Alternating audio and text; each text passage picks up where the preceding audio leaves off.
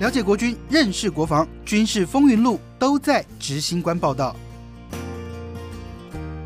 执行官报道，我是执行官杨正全，欢迎在好好听 FM 收听的朋友，还有在 YouTube 上面收看的铁粉们，跟大家问声好。在我旁边这一位，很多军事迷应该都很熟悉，全球防卫杂志的主编陈国民，陈大哥。主持人好，各位听众大家好。今天要找他来，就是要谈非常严肃，然后我觉得也很专业的问题了。就是这段时间，其实从去年到现在，对岸的飞机不断的，几乎没有间断的在台湾的周边海域这样飞行。那前几天加上日本公布的这航机图，大家都说把台湾包围了。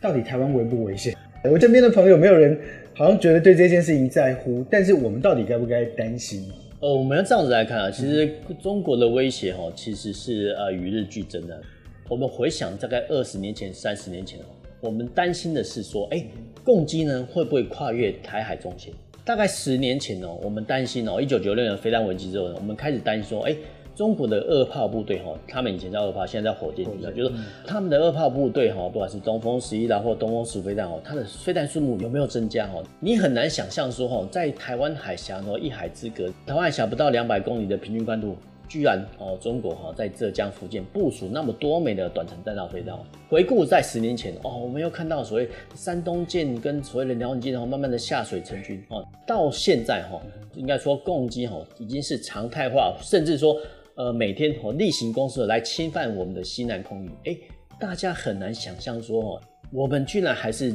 一样安居乐业。然后所有的国际媒体啦，或者说自大家都很紧张，大家都很紧张，说你们台湾是说啊国际冲突的战略热点。哎，问题是好像呃大家好像是拭目以对哈，然后还有时间哈去做那个什么更改规名的动作，你不觉得这个东西非常非常奇特吗？对我想。军事上哦，它是一个很严肃的东西，就是说，因为它军事工具，不管是船坚炮利啦，或者说军舰飞机哦，它的效果就是说，它的速度很快，可能在半天之间啊，或是哦，其实现在武器发展哦，就是说到了哈，甚至啊不到一小时就决定胜负。换句话说，我们可能在短时间台北就可能易事了。但在这种状况下呢，其实大家居然说还是安居乐业，这一点是非常非常好，令呃大家跟还有说呃军事评论感觉到非常奇特的地方。所以。国民哥，你的意思是，其实我们应该要有一点点紧张，或有一点警觉，对不对？呃，当然了，其实我们要这样来看，就是说国家的生存靠军力啊，那发展靠经济。那其实呃，经济强大固然是好事。那其实现在台湾经济也不怎么样，就是说呃，经济强大是好事，因为它可以支撑军费哦。但是我们现在的面临态势就是说，我们的军费支出哦，远远少过于哦中国。当然，我们不是要跟他竞争，但是呢，呃，中国的军力攫取哦，然后用各种手段哦来逼迫哦台湾，这个是我们哈面对的险峻的局势在这里。那你刚刚有讲到，其实过去是说有没有飞越海峡中线，现在是根本贴到我们的防空识别区这边来飞行。它到底目的是对我们，还是要对美国，还是说它是要整个区域，它要展示它的实力？你觉得他真的只光光就台湾问题，或者是说想要让台湾民众感觉到压力而已吗？呃，我们要这样来看，其实因为哈，就是两岸哦一衣带水。呃，虽然说大部分的评论说啊，这个中国战机哦出海训练目的，大部分是为了哈对抗美军，比如说他们的航舰打击群。但是因为台湾刚好在中间哦，然后其实不管是中国战机的路过或是绕飞，其实都会哈带给台湾空防很大的压力哦。中国呢，一架战机或是一个轰六 K 哈啊绕飞或是啊贴近台湾西南空域的时候呢，请问台湾空军要派遣多少架战机哦起飞哦或者是伴飞？那通常是一对二。我们讲白一点，就是说他们的一架战机过来，那空军呢大概要准备哈两架战机哦在空中哦哦。那在空中的时候呢，其实你不要忘记了，其实比如说假设哈，我们假设啊台南基地哈起飞哈两架这个战机哈去拦截，基地里面会不会有待命机？会。通常呢又是两架，为什么是两架？这个是呃牵涉到所谓空战概念，因为就是长机负责攻击脱单，那僚机负责掩护。所以其实每一次中国的战机过来，台湾空军就在空中两架，两架在地面上，我们预判它可能会再有两架。哦，所以其实一次来哈就牵制我们四架战机，这个包含。第一个哈，战机要能飞哦，妥善力不错，然后飞行的人他的状况要很好，就是说他在寿命时间内哈，比如说几分钟内要达到指定的空域。坚果号五分钟嘛，F 十六六分钟。所以如果他他没有呃在规定的时间内达到指定空域，这个叫作战失败哦。所以其实这个是很严肃的。所以其实光是哈一架战机就牵制我们四架战机。好，那我们再看看人口数来比，中国十三亿五千万，我们有两千四百万哦。那再扣除掉哈，能够当合格当非官的人数，说真的，我们是少之又少。所以其实我们基本基本上态势叫做以弱博以弱博大，或是以小博大的状态，基本上我们是非常非常严峻的。嗯哼，所以呃，你刚刚有讲到，其实对我们的空军压力很大。你刚刚讲到说待命班就上去上去两架。后面还会有一个待命班的，在在地面继续待命的。但就我这几天这一阵子跟很多空军的人在讨论这事情的时候，他们讲现在不是带一带二，现在是带三带四，就是而且现在是嘉义要带到四，台南要带到四，台东、花莲各要带。台东就金国号要过去嘛，花莲就 F 十六要过去。他说，其实这个对他们飞行员来讲，他们大部分的时间都是在处理这个空中空中的任务，所以对他们来讲，他说他们说这个叫做。没有意义的飞行时数，就是说你飞行时数会不断增加，但是它对于所谓的熟飞或者是战术科目来说，它没有办法执行。那像这样的情况，我们空军真的还要，如果它是一个常态的话，它也没有打算退让，我们也没打算开战，那我们就一直这样子飞吗？没有别的方式可以处理吗？呃，我们先回答两个问题啊，就是说第一个就是说，呃，在呃，你说我们常常看到说，呃，空军战机伴飞，其实。它后面还有隐藏的意义，就是说它准备开战。比如说哈，呃，一架攻击来前面，那他去的话，他是要全武装全武装。然后我们可能有一架呃飞机在半飞拍照，另一架呢其实早就绕到哈这个中国战机的后面。这个叫所谓的站位哈，战是抢占的站，位是位置位哈。那站位的目的，我讲白点，现在空战就是准备发射飞弹或机炮，这个是军事上常态，就是平常平常。我们两岸的空军都在演练这种危险的态势哦。那呃，为什么会有带二、带三、带四？我们再讲一个呃军事上的场景。我们刚才讲到说，哎，空中有两架战机哈。那本场哦，比如说嘉义基地或是台南基地有两架战机哈。那其实空军的假设，其实各国军方都一样哦，就是说万一哦，万一呃在实际对战的状态中，哎，这些在空机跟本场的战机哈都已经落败哈，或说屈居下风，那后援在哪里？那通常这时候会调派啊，比如说在北部空运的载空机哈，再是再不再在对，直接飞过去。那如果说再不行哦，再调派哦其他基地起飞。所以其实这个往往哦一架中国战机可能会牵制。至少四架到六架以上的战机哦，这个概念是大家要有。那我们再想想哦，人员的出勤状况，因为现在的战机大部分是所谓单人战机哦，单人战机哦，你光要它熟飞，其实都已经很累了哦，很累了。就是他要到成熟到有办法自己去驾驭这架战斗机，就已经很累了。然后他还要付呃国家培养，我们培养那么多钱啊，不是让他只开飞机，不是。哦，要让他按钮，哦，不是按钮就是所谓开战，就开战，就是说他除了要飞之外，哦，熟飞之外呢，还要哈，呃，具备哈开。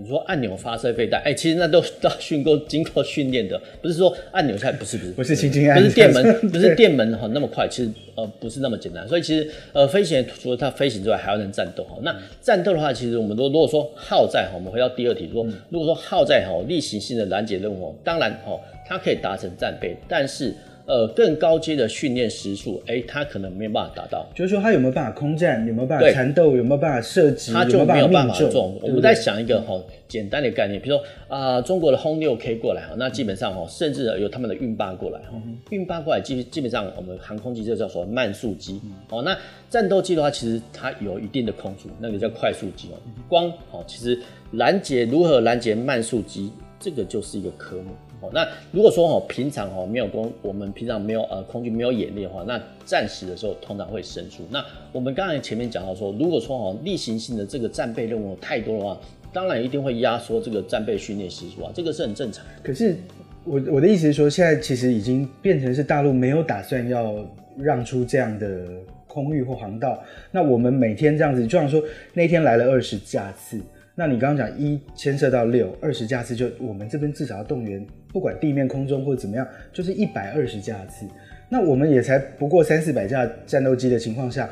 忽然这么大量要去每天要这样子弄，我们的飞行空军飞行员、地勤，还有就是我们所有的能量，我们足不足以这样子玩个五年哦，或者是玩个多久？那我们有没有别的对应方式，或者是我们有没有其他的方法？如果在政治还目前行不通的情况下，我们的。这个有没有其他方式可以让这样空中的紧张，或是空中的这样的那个让让我们的飞行员可以正常一点？有没有别的方式？呃，就目前大环境架构来看哦，只要哈中国战机起飞，其实呃台湾空军基本上都会派遣所谓在空机去运这个大环境是没有办法克服的。但是有没有其他的替代方案呢？呃，有些评论员想过哦几个方案，我们大家呃参考方案。第一个就是说，呃，当时候呢啊，比如说啊今天哈，假设哦今天共机有来说，当时候呢呃这个时候呢，哎。天上有没有预警机？那如果说有预警的话，其实呃比较容易看得到。那其实呃台湾各地的雷达站其实都已经可以有效监控。那现在问题来了，好，那来的是战斗机呢，还是运八，还是轰六 K？那如果说我们可以辨明的话哦，那或许会比较好处理。但是哦，但是我们必须要小心哦，中国的一些运八的一个电侦机哦，因为其实呃电侦机它的用意很明显，就是说好就是。巴不得你靠上来哦，你靠上来之后，你可以收你的参数，或是说雷达锁定等等等哦。他们的目的是这样。那如果说我们知道它是运八哦过来时候，或许哦我们可以不上空拦截。但是哦，我们在考虑很多组合因素，譬如说它搭配他们哦，比如搭配运八哦，搭配它的护卫机啊，不管是歼十一啊，或是说的歼十或者歼十六过来之后，请问台湾空军要不要派遣飞机上去？我想。答案一定是要。那有些有些呃评论我会说啊，我们大力哦发展无人机哦去监看就好。那我们来想想哦，这个目前几个态势，第一个哦，呃中科院呃有一些过程还要再努力。那第二个就是说。我们像哦，去年好像美国采购了一些比较高价值的一些所谓无人机哦，那基本上它数量比较有限，那基本上呃对我们来讲是耗不起的，对。哦，那基本上是不是拿来做做这样事情的，它是高昂的装备啊，所以其实，在目前可见的未来哦，可能我们还是必须要派遣有人战机上去。那有人战机呢，它有一个好处就是说。呃，他可以看到对方到底要干什么哈，比如说他的飞行姿态哦，万一改变的话，其实呃空军还有办法做应对。那有些人会说啊，就像前几天啊，就空军官员哈在立法院说，哇，我们用飞弹来追秒。那我们再讲一个军事常识，就是说飞弹追秒的话，其实它大部分哦，也是说，哎，雷达荧幕看得到，那飞弹哦锁定就打得到。但是有一个问题是，呃，飞弹呢一旦发射出去，这个叫不可逆。哦，不可逆，这个军事常理大家都知道，就是说，就是你没有办法把飞弹收回来。枪炮或不打你哦。但如果说哈局势很紧张，你在空机的飞行员哦，还可以听到哈战官啊说好放弃任务或者说改变，这个还是可比较可逆。就是它是一个在可以控制风险范围内的一个一个战术运用。没错，所以其实呃有些评论也会说啊，用这些老旧的，尤其是所谓硬式飞弹哦，来对抗哈中国的一些战机，或许是一个好方式啊。但是我们要觉得当我按下去的时候，你就没。得选了，不可逆的，而且我们有一个不好的案例，不要忘记我们有熊山飞弹误射，所以其实这个是基本上是基本上是很严肃的，因为现在呃武器科技发展很便利哈，那很方便哈士兵士官士兵操作，但是它的风险也相对的增加。所以你认为飞弹的方式不是一个好的方法？它它也许是一个备案，但是就像说你呃，我记得我跟你在讨论的时候，你有跟我讲到就是。其实我们可以用慢速机对慢速机，不见得要慢速机用快速机去去监监控，是不是？这个也可以让我们的飞行员能够有一些调配，然后我们是不是用这样的方式可以让飞行员稍微休息一下下？呃，我想哦，这个整个是战术观念哦，必须要调整，因为呃，我们看我们的防空识别区，哎，我们的防空识别区在地图的左边，哎，有一大块居然画到呃中国内陆去哦，然后我们的右下角。哎，居然缺了一块哦，所以其实如果说了我们还要守住所谓西南空域的话，那势必哈势必哈我们的空军战机还是要派遣有人战机上去。那当然了，用慢速机哈对他们的慢速机其实是一个可行的方案，因为所谓慢速消耗的数量会比较对，因为像呃譬如说像 P 三十哦，它就有很多组员哈，它飞行时速比较长，那其实可以经得起长时间跟他们耗。那我觉得呢，这是一个观念那观念的话，其实。我们要呃回归到 P 三 C，其实 P 三 C 它叫所谓的呃反呃不是反潜巡逻，它主要功能叫巡逻机哦。那巡逻机它的设定的目的哦，那像 S two 哦，以前 S two 它很明显就是所谓反潜机，那基本上是抓潜舰。那呃 P 三的话，其实它基本上哦已经过渡到了巡逻机。巡逻机它的设计的目的就是长时间哦能耗，甚至呢呃它在呃 P 三在关掉一具发动机中还可以长途飞行，所以其实就是它可以对可以，所以其实这个。这个机种本来就是设计这样子的。就是它可以在长时间滞空的时间可以比较长对，我们再回到就是物理特性中，呃，战机的话，其实不管哈、它有没有加挂复合箱，就我们来看啊，其实大概哈、到一定的时速，它必须就落地加油。那如果说呢，今天运霸哈、可以飞四个小时，那我们的战机飞两个小时的话，那势必哈、势必会有另外一批的接替战机来替补。如果说我们要持续半飞的话，那其实这会消耗跟牵制哦更多我方的战机数目。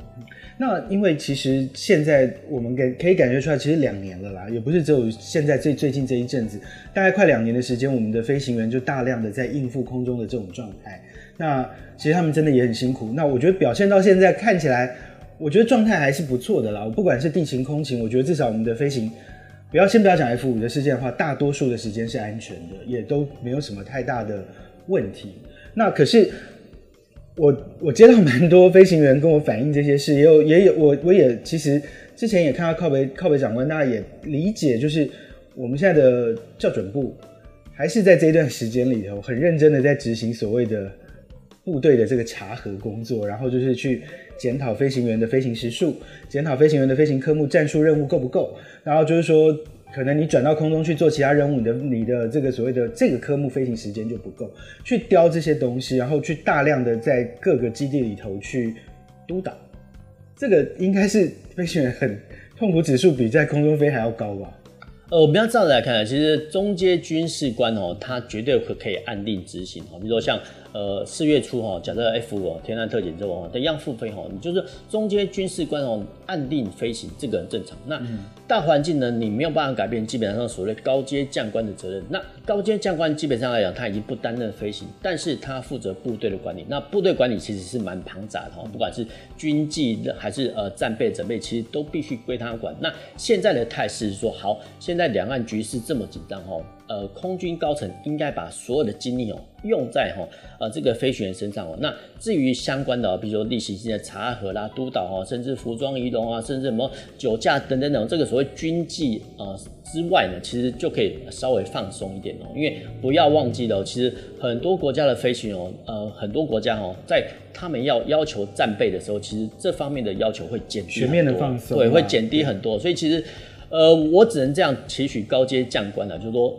要多读一些战史哦。那有一些战史你读多了哈，你就会知道说哦，为什么这支军队会打胜，为什么这支军队会打败哦。当然哦，当然有些非官哦，难免会有些违法犯纪的问题，但是哦，但是在大敌当前之下哦，如果说呃这个犯的过错哈是小错哈，甚至哈是营区内务，你本来哈高阶就司令部啦什么的本来就是你要负责督导的东西，你就不妨放宽了。那所以呃，有些人会呃，有些官呃，空军以前的义务役官是，比如说，哎，空军为什么还要编配勤务兵？哎、他的心理也不平衡。但是我讲白点啊，不然你去飞飞机嘛，啊，所以其实这个是环环相扣的。那我想，我想哈、每一个空军的高阶将官都是从基层飞行员出来的哈、这种苦楚哦，他们也经历过了，所以其实呃，当你在这个位置上哦，你有这个权利的话，不妨哦更改相关以前的规定。所以国民哥一直要他多读书嘛？呃，多读书，呃，军队本来就要多读书啊，因为呃，我们要见往知来，然后你就知道说美军为什么强大，或者说英军为什么强大，不要哈、只封在哈、自己的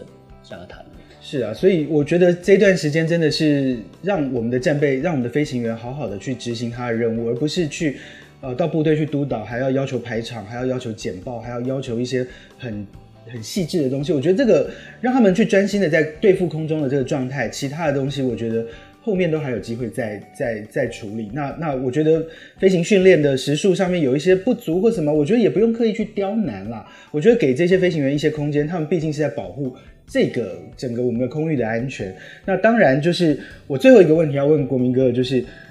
这几天我真的听那争论节目，我听到非常的厌倦哦，就是他们大家都就有些投降主义者，就会还包含我们的退役空中空军中将嘛，他不是说只要打到最后就是比谁有钱。那如果打仗就是比谁有钱，比谁飞机多，我们根本不用打。